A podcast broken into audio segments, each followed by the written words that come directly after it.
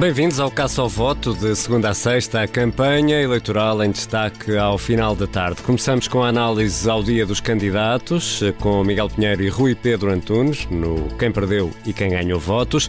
Vamos também à estrada, onde estão os jornalistas do Observador a acompanhar as caravanas. Há um fact-check pelo caminho. Será verdade que em plena pandemia somos o país da Europa onde mais centros de saúde estão fechados, como diz André Ventura? É uma dúvida que fica para a segunda parte deste Caça ao Voto, onde ainda temos uma história que vamos buscar ao baú das presidenciais. A três dias das eleições, no final de 1980, morria Francisco Sá Carneiro em Camarate. Hoje contamos a história da decisão de não adiar as eleições presidenciais.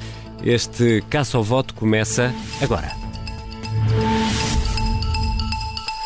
E quem anda na campanha molha-se num dia que ameaça chuva e em que os carros dos candidatos foram tema de conversas mais ou menos indignadas e mais ou menos divertidas. Olha que eu vim aqui de propósito ver qual era o seu carro, é? Sei lá uma coisa, quem é que... Isto foi o Papa? Não, não foi o Papa. Então? É aqueles que querem permitir fazer uma campanha então, diferente em Portugal. É isto que fazemos para mudar o sistema que queremos Olha, você é quase tão mal como a pandemia, deixe-me trabalhar. Obrigado, olha, siga a pagar vida, a campanha. Então. Bem, muito obrigado. Mas para a próxima venha num carro em segunda mão, pá. Fica melhor. Um carrito utilitário, pá, altamente. Hein?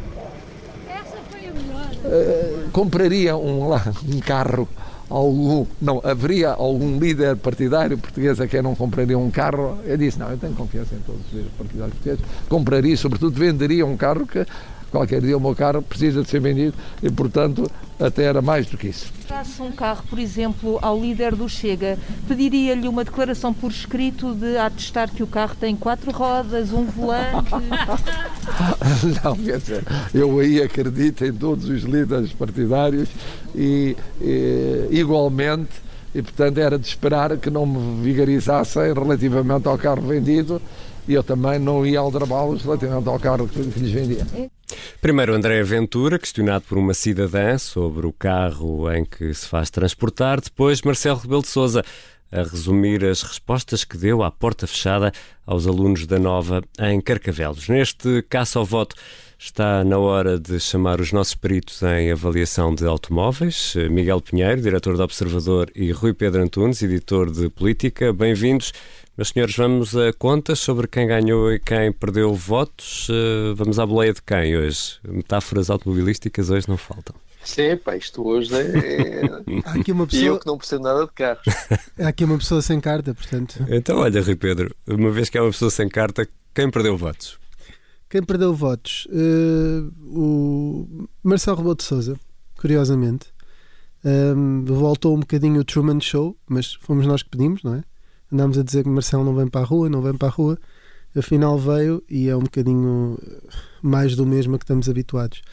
Uh, mas mesmo estas declarações divertidas de compraria um carro a este e aquele é um sorriso que contrasta com o que estava a passar no Parlamento à mesma hora, com o Primeiro-Ministro, do qual ele diz ser corresponsável pela situação pandémica do país, um, muito agastado e muito desgastado pela oposição e, e, e, e não só um, a tentar uh, safar-se relativamente à pandemia. Marcel foi pressionando ali o encerramento das escolas, um, falou nessa eventualidade, o Primeiro-Ministro também, mas uh, continua, ou, ou esse magistério de influência está muito avariado ou muito condicionado neste momento, ou Marcel que se assumiu corresponsável por tudo o que se passa pelo país, num dia em que houve 218 mortes, faz umas piadolas sobre carros, mas pronto, fomos nós que pedimos que ele fosse à campanha, por isso perdeu votos. Se isto continuar assim, no domingo, uh, Marcelo Rebelo de Sousa é um dos rostos da chefia do Estado, não é? é? É ele a chefia do Estado e é um dos rostos desta pandemia.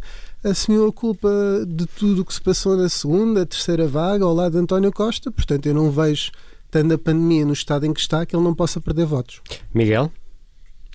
Absolutamente uh, de acordo para variar. Nós normalmente não estamos nada, em, é nada de acordo, é mas este, este é daqueles dias em que muitas vezes dá jeito a um candidato ser Presidente da República, e isso deu muito jeito a Marcelo Rebelo de Sousa até agora.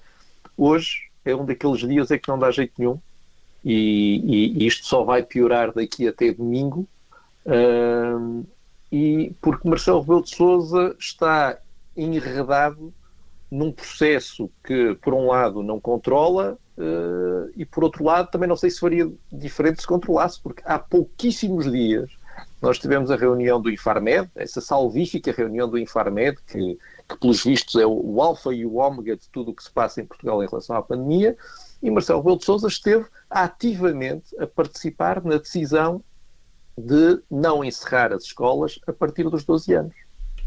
Uh, e agora passaram-se pouquíssimos dias e é o primeiro a abrir a porta àquilo que já se está a tornar avassaladoramente evidente, que é a necessidade de fechar as escolas para os alunos a partir do, dos 12 anos. Portanto, esta, esta, sensação, esta desorientação completa no combate à pandemia, uh, que, que está a passar à frente dos nossos olhos, que, que é um espetáculo absolutamente uh, deprimente e assustador, esta desorientação dos responsáveis políticos. Um desses responsáveis políticos é Marcelo Rebelo de Sousa. E eu, eu não sei com quantos mortos nós vamos chegar no domingo, mas uh, vamos chegar com muitos, e por isso uh, Marcelo Rebelo de Sousa é que pediu, julguem-me no domingo. Vamos ver se, se não tem uma surpresa. Rui Pedro Antunes, vamos a quem ganhou votos hoje, na tua opinião? Quem ganhou votos? Uh, é sempre mais difícil esta parte, não é? Porque tínhamos vários candidatos ao, ao quem perdeu.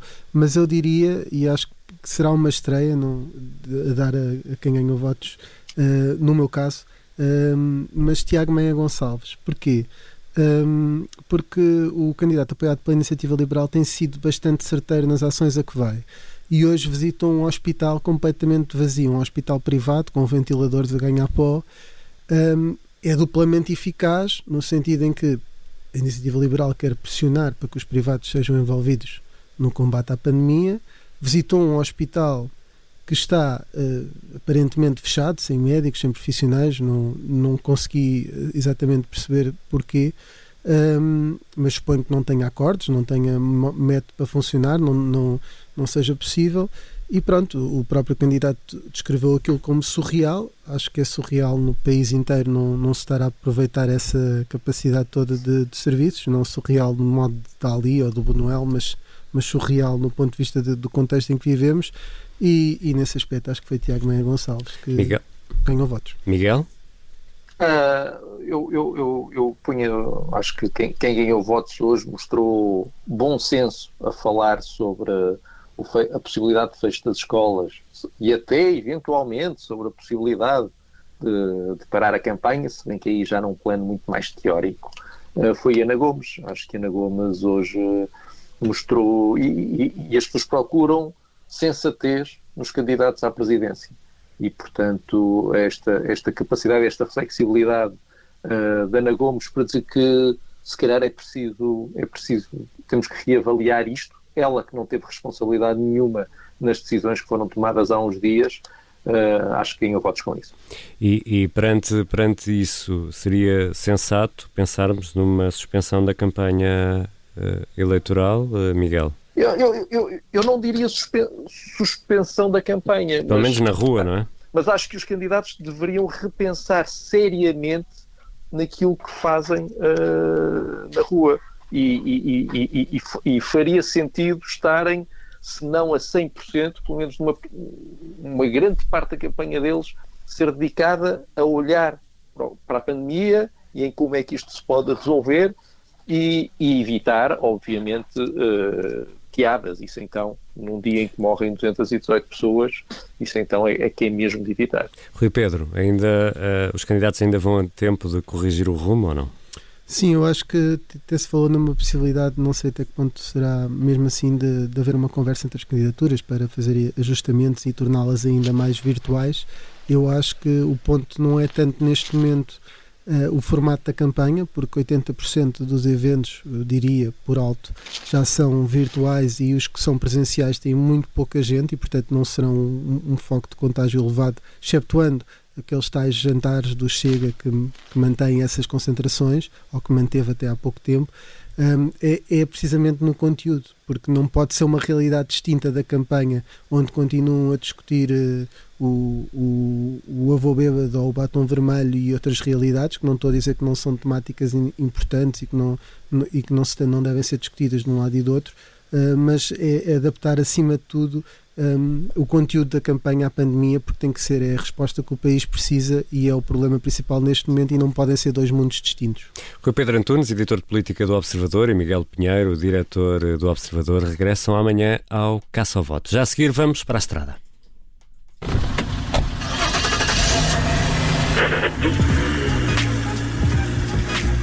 E há instantes lançámos um sinal de chamada aos jornalistas do Observador. Estão todos na estrada ou em ações de campanha a esta hora. A Inês André Figueiredo está a estacionar o carro depois de um dia passado com Marisa Matias, que ainda vai continuar, e a Rita Tavares está acabada de pousar a mochila, esteve em Carcavelos com Marcelo Rebelo de Sousa. Olá Rita, temos assistido a declarações diárias de Marcelo Rebelo de Sousa, ainda ouvimos há pouco, como candidato, como presidente. É fácil percebermos quando está a desempenhar um papel e outro ou não?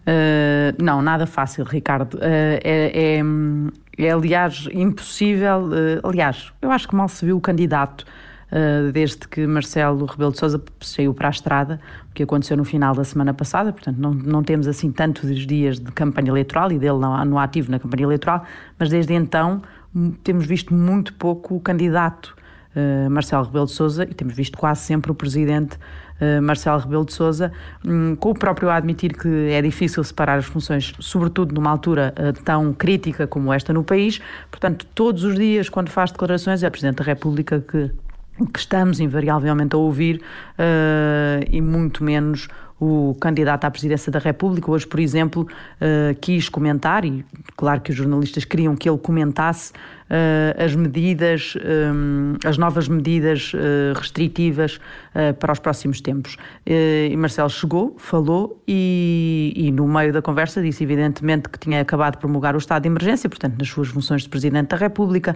Ali mostrou alguma coordenação com o Governo, até dizendo que tinha dias antes, quando fez aquelas declarações frente ao Santa Maria, pedido ao Governo para um, avaliar as medidas rapidamente e que tinha reparado que o Governo tinha sido sensível a esse apoio, nesse mesmo dia marcou um Conselho de Ministros extraordinário. Enfim, pelo menos esta sua narrativa uh, está contada e está contada sempre como Presidente da República, que é o que Marcelo Rebelo de Sousa não deixou de ser ainda nem por um minuto durante esta campanha eleitoral apesar de hoje termos tido ali um cheirinho, uh, enfim, com aquelas, uh, aqueles episódios de Marcelo descontraído como ele consegue ser, na medida em que ele é, é descontraído, porque também se nota muito que o Presidente da República estuda bastante as coisas que diz e a reação que provoca no auditório, e portanto esteve ali um bocadinho com os jornalistas quase a fazer-se para o boneco, como nós costumamos a dizer, como nós costumamos dizer, com as câmaras de televisão apontadas. Marcelo Rebelo Sousa fez questão de ir dentro do carro buscar eh, aquilo que chama de almoço, que é um, um suplemento proteico, um, andou à procura do suplemento proteico da garrafa dentro do carro, do seu próprio carro, tirou o suplemento, bebeu à frente das câmaras, explicou que, que, que desde que teve a operação à, à hérnia, de facto, não tinha, tinha descoberto aquela forma de, de, de, fazer as suas refeições mais rápidas, mais leve, diz que aquilo substitui uma refeição e, e, assim, e assim continuou e, e, e deu aquele colorido uh, da ação de campanha, uh, mas que de facto é mas... só mesmo um colorido tenue, porque é o presidente que está em ação. E, e, e o candidato presidente, presidente candidato vai, vai sair de Lisboa agora ou não? vai sair de Lisboa uh, previsivelmente amanhã. E porquê? Uh, e, e, rumo ao Porto, onde uh, nos explicou hoje, a nós jornalistas, que vai ter ali um dia mais dedicado à saúde. mas eu estou a dizer previsivelmente porque o próprio Marcelo Rebelo de Sousa hoje deu a entender que poderia ponderar se suspender as ações de campanha por causa da evolução da pandemia sendo certo que também não foi taxativo. Tanto isso aquilo, como ao mesmo tempo disse que uh, era importante estar na rua para ir apelando aos portugueses. Portanto, Uh, vamos ver se amanhã esta ida ao Porto, em que ele, que ele vai ter de cumprir, porque tem uma entrevista à, amanhã à noite no Porto, portanto ele vai ter de ir, uh, mas vamos ver se isso não significará uh, apenas uma visita rápida ao Porto, um, suspendendo a campanha logo de seguida, não se sabe. a ver, vamos. Vamos, vamos esperar para amanhã, Rita Tavares. Vamos ainda aos quilómetros, rapidamente, Rita? 300 até agora. 300 km até agora percorridos na campanha de Marcelo Rebelo de Sousa. Obrigado, Rita Tavares, a jornalista do Observador, que acompanha o candidato presidente. Na margem sul do Tejo anda hoje Marisa Matias, a jornalista do Observador Inês André Figueiredo tem acompanhado esta candidata e acabada de estacionar. O que é que nos contas do dia de Marisa Matias hoje, Inês? Boa tarde, Ricardo.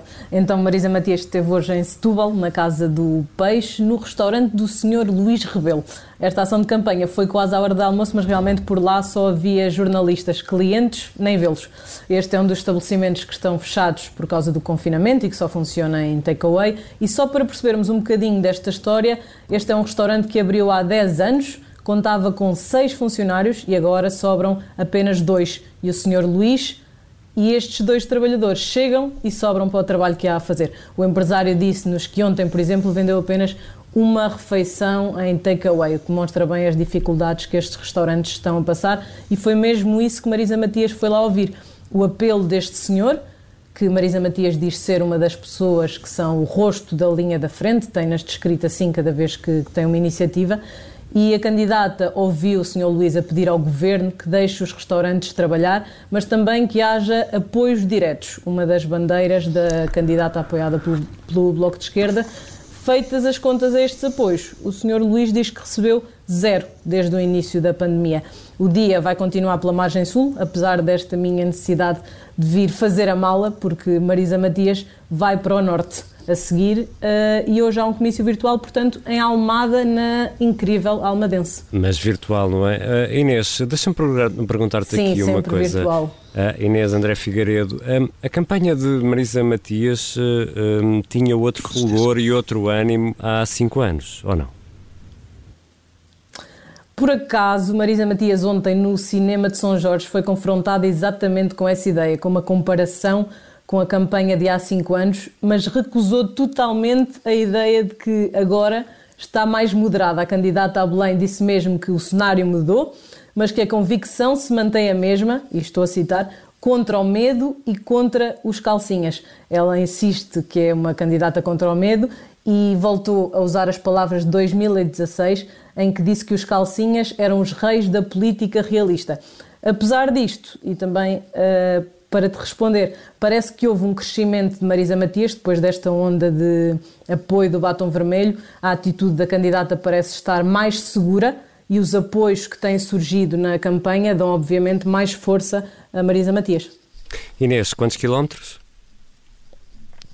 Quase 1.600 quilómetros, mas estas contas vão aumentar, até porque amanhã, como eu estava a dizer há pouco, a candidata vai para o norte e já não desce até sexta-feira, que volta a Coimbra, depois regressamos a Lisboa e a noite eleitoral é também em Coimbra. Por estes dias vai andar em Braga, Porto e Coimbra. Obrigado, Inês. E não te esqueças de pôr uma moeda no parquímetro. A jornalista do Observador Inês André Figueiredo, que está a acompanhar a candidata Marisa Matias e que acabou de estacionar. Já a seguir, fact-check e vamos tentar responder esta pergunta. Será verdade que em plena pandemia somos o país da Europa onde mais centros de saúde estão fechados, como diz André Ventura? E logo depois vamos ao baú das presidenciais a três dias das eleições de 1981.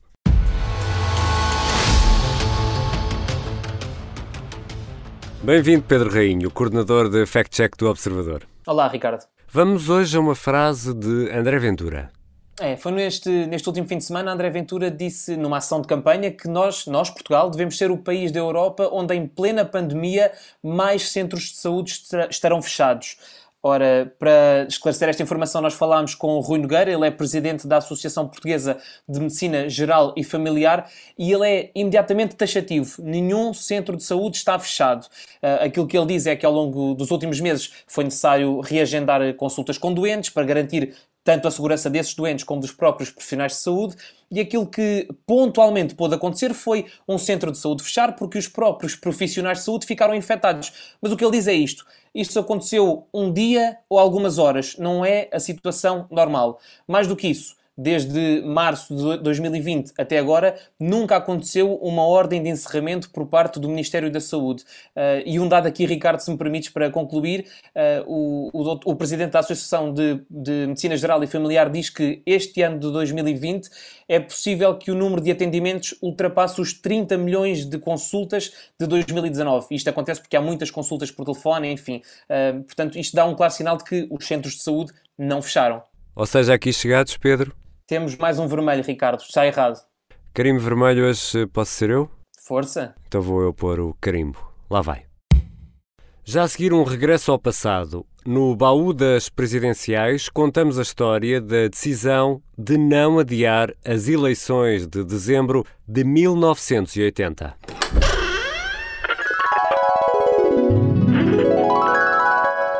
Adiar ou não adiar as eleições? A pergunta era legítima perante o que aconteceu em Camarata em dezembro de 80. A hipótese chega a estar em cima da mesa, como nos conta a Inês Ameixa. A fase muito grave que atravessamos lançou o debate sobre o adiamento das eleições, o que acaba por não acontecer nestas presidenciais de 2021. No final de 1980, também se discutiu essa hipótese. Portugueses, num horrível acidente de aviação, morreu hoje, ao princípio da noite, o primeiro-ministro de Portugal, Dr. Francisco Sá Carneiro. Freitas do Amaral anunciava na televisão a morte do primeiro-ministro. A três dias das eleições, o adiamento foi posto em cima da mesa. A cúpula do PPD reuniu de emergência para tomar uma decisão, uma decisão muito ponderada, segundo conta Ângelo Correia, amigo pessoal de Sá Carneiro e um dos fundadores do partido. Quando soubemos da morte, viemos para Lisboa. Passámos a noite toda a discutir várias questões, incluindo a forma de apresentar o terrível acontecimento da morte do Francisco. E uma das questões que se pôs ainda nessa noite, não me lembro algumas pessoas, é o que é que se faz das eleições. E a resposta foi natural, inevitável e perentória. As eleições são o que são, têm que se realizar. E assim foi, até porque Sá Carneiro não era candidato presidencial. Foram momentos dolorosos, mas nós nunca pusemos em causa a data das eleições, nem sequer pedimos nunca uh, a alteração da data. Só parar bem, não era o candidato presidencial que tinha morrido, era o primeiro-ministro que tinha morrido. Primeiro-ministro, curiosamente, se recusou sempre a ser candidato presidencial. O candidato da Aliança Democrática, Soares Carneiro, então apoiado pelo PPD de Sá Carneiro, ficou em segundo lugar com 40% dos votos. Mas Ângelo Correia não acredita que os resultados eleitorais fossem diferentes caso não tivesse ocorrido o desastre de Camarate. As sondagens já não eram nada favoráveis. Em segundo lugar, apesar da enorme alegria, da enorme capacidade que os comícios do Jornal Soares Caldas apresentavam, o contraste com a, a força que os jornalianos tinham eram manifestas. Portanto, não acredito que a fasquia dos 40% que o nosso Cadeira atingiu pudessem ser muito ultrapassadas, eh, mesmo que Sá Carneiro viesse e continuasse vivo. Não acredito. A morte de Francisco Sá Carneiro, então primeiro-ministro, e também do ministro da Defesa Adelino Amar da Costa, abalou um país. Apesar do luto, os portugueses foram chamados às urnas nessas presidenciais de 1980. O general Ramalho Yanes venceu essas eleições de dezembro de 1980. Conseguia a reeleição à primeira volta com 56% dos votos. Soares Carneiro fica em segundo com 40%. Em 1980 chega a televisão a cores a Portugal. O país começa a libertar-se do preto e branco. Em 1980, quatro raparigas abalavam o cisentismo nacional as doce lançavam amanhã de manhã. Fecha a porta, apaga as luzes, vem deitar-te a meu lado.